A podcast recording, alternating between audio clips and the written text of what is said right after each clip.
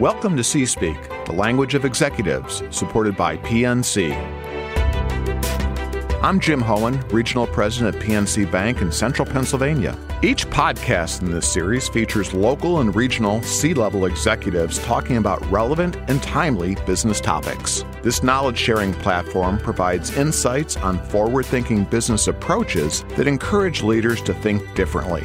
We at PNC are proud to support this initiative. Here is your host for C Speak, Sharon Ryan. Thank you, Jim, and thanks to everyone for joining us for this episode of C Speak, the language of executives. On this episode, we'll talk about strategic workforce development and what that looks like during a worker shortage. Our guest is Dame Leadership's Joe Robinson. Welcome to the show, Joe. Thank it's you. It's great to have you here. Thank you, Sharon. So good to be here today. Uh, Joe, you have a lot of experience uh, coaching and developing business leaders. Are you ready to tackle this topic of strategic workforce yeah, development? Let, us go for it. We're, we're giving the best we can. so we both hear a lot of talk about recruitment and not as much talk mm-hmm. about workforce development strategies. Right. And so how does a workforce development strategy differ from a recruitment plan? That's an excellent question. Uh, workforce development strategies tends to be more comprehensive. Uh, certainly, uh, uh, recruitment plans as well as succession plans are all components of a workforce development strategy. But the but the strategy involves understanding the trends that that impact customers, the products, uh, understanding how change will impact uh, job requirements having a, an appreciation and understanding of the labor market uh, demographics, uh, the training needs that are evolving. Uh, it, it, does require refining your recruitment processes, your orientation, your onboarding, the way you bring people aboard, and developing your individual and team work plans to be in in in, in uh, coordination and uh, in support of your overall uh, strategic organization. That it, that there's an alignment between them. So I, I believe if you're clear on if if if, if you are unclear on these things, you could fall into the trap of recruiting and hiring for what I would consider soon to be obsolete job functions. And so workforce development planning is forward thinking. And you said comprehensive, and uh, yes. uh, sometimes that's pretty hard to focus on it the is. big picture right now when you feel so desperate. Yes, and that is the problem. If what the old adage of trying to uh, change change a flat tire while while the car is moving, you know, that's what it feels like sometimes. Yeah, for sure, for sure. And uh, I think that though all those pieces have to work together. Correct. To that's be, right. and it's the strategy. It's and a so, strategy. And every strategy has to contain aspects of it that explain the goals that mm-hmm. the strategy is going to accomplish and how it's going to accomplish those goals and why those goals even really mean anything. That's right. And so, what aspects of a workforce development strategy do you recommend? What what should a workforce development strategy have? Well, as it, it should t- it should tell it should tell you where the organization is and should tell you where the organization is going and where it's headed. Uh, it should convey the values of the organization. That should be a part of your strategy. When you talk about what is our strategy, your values ought to be uh, uh, uh evident. Uh, it should reflect the core products and services that you intend to deliver. And it certainly should reflect the job functions that are required to deliver those products and services. So when you talk about your workforce development strategy, your story, if you will, uh, all those components need to be there. If anyone was to take a look and read about your organization, they'd be able to see that that your, that your plan is connected to, to what your organization purports to be about. And what's a story? Like when we talk, we talk about strategy. A strategy should always have a story. Should tell That's a story. Right. That's right. Absolutely. Uh, one thing I've learned in the in the nonprofit world um, that uh, you always have to have a story if you want anyone to uh, uh consider the cause that you're uh, championing. Uh, it, you do that through stories, and so that's what that's what resonates with people. Well, I also learned in the nonprofit world that it's not not profit, no profit. Yeah, yeah. That, I, I, I said that as well, Sharon. I said uh, when I took over uh, that first assignment, it was I was there for almost twelve years, and I said the first thing I learned immediately was that nonprofit is a misnomer. That's the Sickle Cell Council. That's correct. Yes, yes, yes. You ran that for uh, 11 and a half years. Wow, Yes. that's amazing. That's amazing. Yeah, so the story it should tell is should has to be compelling, and this is about why we're hiring. I mean, it's not a it's not the strategic plan for the entire No, organization. no, no. It should blend into it. Exactly, sure. It has to be alignment. But yeah, people need to understand if they're going to consider your organization. And remember, everybody is uh, shopping around trying to figure out where they want to plant their feet, where they want to put their talents. And so you have a responsibility to tell a compelling story that makes your organization attractive. We're talking about doing a, a worker shortage. Well, you've got to be uh, intentional here about making sure that uh, you're putting the best foot forward for your organization. Why does someone want to spend their time with your organization? So you got to give them a, a compelling reason to do that. Yeah, and I think you just hit the word intentional because Yes. we, you know, a lot of people are running around with their hair on fire saying, "Text me and you're hired." and I, and and I understand why. I mean, it's that desperate out Sure, there. so. sure. But we're both singing from the same hymnal, I think, when when it comes to the importance of culture for Yes. attracting and retaining great people, because retention is as much a part of Mm-hmm. a talent and workforce development strategy as recruitment. Absolutely. Um, so, what what are the general attributes of a culture that you think people are seeking now? I, th- I think people are seeking a uh, th- this this pandemic demonstrated to all of us that there are there that, that people now have different options, whether they how they work from home or work in person, but they now have different options and. And everyone, I believe, kind of took a step back during that slowdown period and reassessed their lives, reassessed the treadmills they've been on, and they began to say, where when I re-engage again, where do I really want to re-engage, and what kind of place am I looking to work in? And so I think they're looking for places where they have uh, uh, what some would call the psychological safety, where they can be free to be themselves, to be their authentic selves. They want a place like that where they can work. They want a place where they're valued, where they're trusted, and where they're empowered.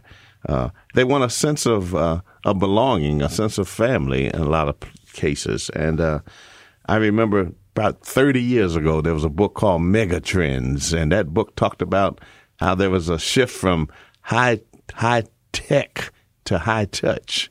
And I think we're seeing a uh, uh, uh, we are revisiting that. We've come around full circle, and I think there's a a, a a desire for that after being so isolated. People want a sense of connection, and so they want a work environment that provides a sense of connection and community. And connection depends on their ability to be themselves, their true selves. That's right. They're true selves. That's right. And so, if you're as old as I am, you may not understand why a person would show up with uh, with an earring in both ears, a, a fella to work. But they that's that's what they are, they, they wear now. It's a fashion statement, and and that's how they express their individuality. And so, if uh, you have to be able to look beyond that and look at look at what uh, what that individual is bringing to the organization. Right. And I think sometimes we feel like we're connecting and we're not. Tell me about that blind spot where we might think we're connecting with our team and we're it's really a phone call and we think we're connecting. Yes, yes, that that is so true. We we can we can be so uh, assured because we're coming from our own paradigm, and and you have to. Um, I, I, had a uh, a former pastor who used to say you have to take a mental flight from your shoes to theirs, and I think if you do that, uh, you you begin to see. Uh, See, see, see it from a different perspective, or, or, or, or as, as we all know, Stephen Covey says, "Seek first to understand, then seek to be understood." And so, we all have a blind spot, and so recognizing that, don't go into any engagement, any interaction, thinking that you you already know how this is going to pan out. You need to go in there, listening, listening, listening, seeking to learn. Curiosity. Be more curious than certain. Got to that's be for curious. sure. That's right. More curious and certain. That's right. So tough times. We, you know, we're keep talking about Mm-hmm. tough times um, in this in, with with talent and and uh, workforce strategy. Tough times really require creativity. Mm-hmm. I mean, we've got to get creative, That's right. And um, and so how do you get creative when you're thinking about how to find talent for your organization? Well, uh, well, as I said, you're right. We are in tough times, and I, alluded to that earlier with this pandemic that we've all come through and actually still working through. it, it's caused people to reassess how they look at uh, employment. Uh, where do I want to spend all my, my, my working hours every day? And so, as as as a company looking to bring people aboard, you have to recognize that people are many people have reevaluated and reassessed and said, "I'm going to do something different." I just want to do something different now, something more challenging, engaging. Oh, I just want to try something different. And so you have to be as a as a uh, today's workforce, you have to be prepared to bring aboard people who who may not have had the job classification that you're looking for, but perhaps they have some transferable skills. Uh, and so if you have a position requiring someone with empathy and listening skills, uh, don't overlook the bartender who's looking for a career change because they are certainly expert at listening and, and being empathetic. And so uh, that that for some might be a, a, a, bit of a trite example or a glib example, but the point is. Uh, open your mind and, and not just look at someone's current background, but, but see what do they bring that's transferable. We can teach them the way we do things here, but, but that skill that they're bringing, that's priceless, and we want to try to capitalize on that because that's something you, you can't always train for. Some people have to bring that to the table. Right, and I think you know looking for people who have the same values fit. Absolutely, values are so important. At Dame Leadership, we have uh, four core values, and uh, they are they are very useful to us uh, because one of them, of course, is candor. Candor, trust, accountability, and service to others is what we uh, advocate at, at Dame Leadership. Yeah, val- I mean, just looking for those values, looking for transferable skills. That's right. And, um, you know, I think there's so many examples out there. Um, we talked about Queen Elizabeth. Yeah, that's right. That's right. The Queen has a. Uh, she has uh, the queen. The queen has a uh, the lady who's responsible for her wardrobe and dressing uh, every day started out as a as a as a as a maid somewhere else. Uh, the queen in uh, working for somebody else who's in royalty, uh, uh, or at least connected to royalty, and the queen met her and liked her and asked her to come aboard and work for her. And she's been doing that for a number of years, and now she's kind of been promoted to the to the queen's chief stylist. In fact, she even launched her own clothing line as a result of it. So there's a case of someone who came from a different background but she also obviously had the values that the queen was looking for. Uh, and, and, and, and someone that resonated with the queen and, uh, and, and they've had a wonderful relationship as, as a result. And so you can't, you don't know where that next prized, uh, employee is going to come from, but you've got to remain open. You're looking for a certain talents, attributes, skills, and, and again, regardless of what their uh, previous job uh, title may have been. Yeah, and I think what I'm hearing a lot of people say uh, as they talk about what's changed with their jobs, like people who travel a lot have, mm-hmm. I hear it a lot where they say, I've been able to have dinner with my family right. every night. Exactly. And that has, that's a hard thing to give up. I know. I know. Uh, that's why so many people are even resisting going back into the office. Uh, they enjoy the flexibility of being able to work from home and to, uh, and, and still be just as productive. In fact, in some cases, they're more productive because now you don't just get them for eight hours a day because they may be working on some of your work projects at 10 o'clock at night now because they're at home and or, or, they trade off. They're able to do some of their own personal errands during the day and work longer for you in the evening. So it's a win-win for everyone, the company as well as the individual and their families. Right. And we both know there's a big difference between fitting in and belonging. That's right. And when you're at home, you're not putting on airs. You're not putting on a show on for anyone. That's right. And right. it gets exhausting, don't you think, to, to think about having to do that? That's right. That's right. Yep. That's why it's just. That's why I think people have been a little more productive because they are. Again, what do we say at the outset? People want to be themselves. They want to bring their authentic self to the to the to the enterprise, and so that is a perfect environment for them to do that. And so, how do you replicate that? back inside the office. That's that's so that's what people are looking for. So knowing that that's what people are looking for, as a CEO, you've got to be creative about how are we going to kind of replicate that environment for people. How are we going to get people that kind of freedom and latitude uh, and still get the get the, achieve the mission. Well, one way is to be yourself. Be yourself. Show everybody that you're going to be yourself. That's right. That's it starts at the top. Yeah. That's right. That's right. Yeah. So no need. So if if you got a stiff collar, if you put too much starch in your shirt collar, you need to take some of that out now because people need to see you and see the authentic you, Mr. CEO. As a coach of of CEOs, uh, what tips do you have for how to get? Let's just say somebody's listening to this and they're like, "Yeah, hallelujah, I get this." how do we get the rest of the team on board? Well, I, I think uh, first of all, uh, the people who are on your team, you want to make sure and ensure that they embrace the company values. Because if they don't, that's the starting point. If they come out to shoot and they're not really bought into the values, that's going to be a disconnect. You want to communicate the strategy at the macro and micro levels so that it's uh, relevant at all levels of the organization. You want to talk and listen to team members and identify any impediments that they might have to embracing this strategy. You may learn something in the process. Maybe there's something you can do to to uh, remove that barrier because that's my contention. A manager's responsibility is to remove barriers for their employees so they can achieve and be all that they can be. And so and then finally, as I said, uh, one of the values that Dame leadership is candor. And so you have to be prepared uh, to re- reassign or release uh, those that are at odds with the strategy. Yeah, that's the hard part. That is, is the hard part. Getting buy-in sometimes means shuffling. That's right. Yes, shuffling right. the deck, and um, so that's a great. I think it's really great, and it ties in with that candor theme. So, Joe, you wrote a book, The Seven Leadership Imperatives from a Wild Man, and it is a great read. What book or article on this topic that we're talking about today would you recommend to listeners? Well, it's funny you should ask because I'm currently reading a book called Bringing Up the Boss uh, Practical Lessons for New Managers by Rachel uh, Pacheco very interesting book that gives you a lot of insight on how to develop your up and coming managers. And I think every CEO would do well to to uh, benefit from that kind of information.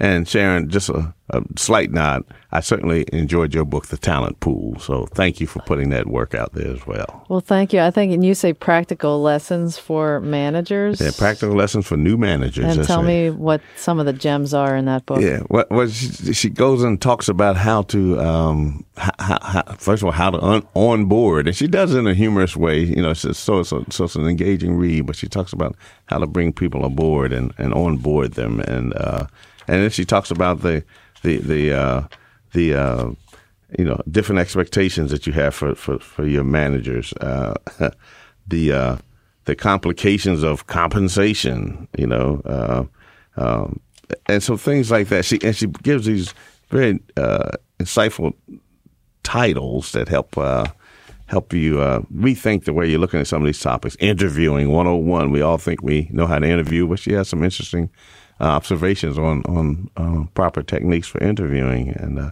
I think that was very helpful as well. I think too that some of like when you mentioned some of these things as business leaders, we have blind spots and we think we're doing the right thing, and right. it has unintended consequences. Unintended consequences. Yeah. Yep. And, well uh, said. So it's good to. It's always good. You know, my, while somebody might think a book like that is like they don't need to read it, it's hey, I, we, don't know We don't we, know. We don't know. There you go. And i am finding it to be very engaging. So, and I hope I think others will also. That's awesome. Thank you for that suggestion. So, and last question: Why do you show up for work? well, uh, candidly, there was a time in my life, uh, and maybe that of others, where I showed up for work because I had uh, bills that grabbed me by the collar every morning and said, "Get up, get up." But now, honestly, I can say I show up for work because I get fulfillment out of helping others uh, be successful. There's nothing greater than seeing someone you nurtured blossom and step into their calling. I just, I totally agree. I think it's so much fun. I can't believe it is how much fun people were missing out.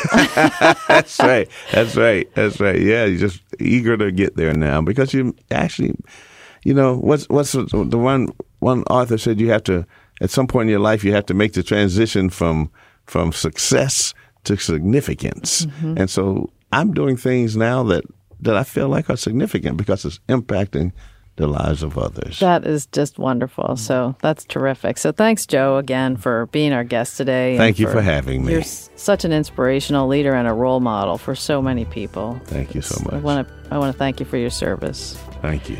And thank you, the listeners, for joining us for this episode of C Speak, the language of executives, supported by PNC.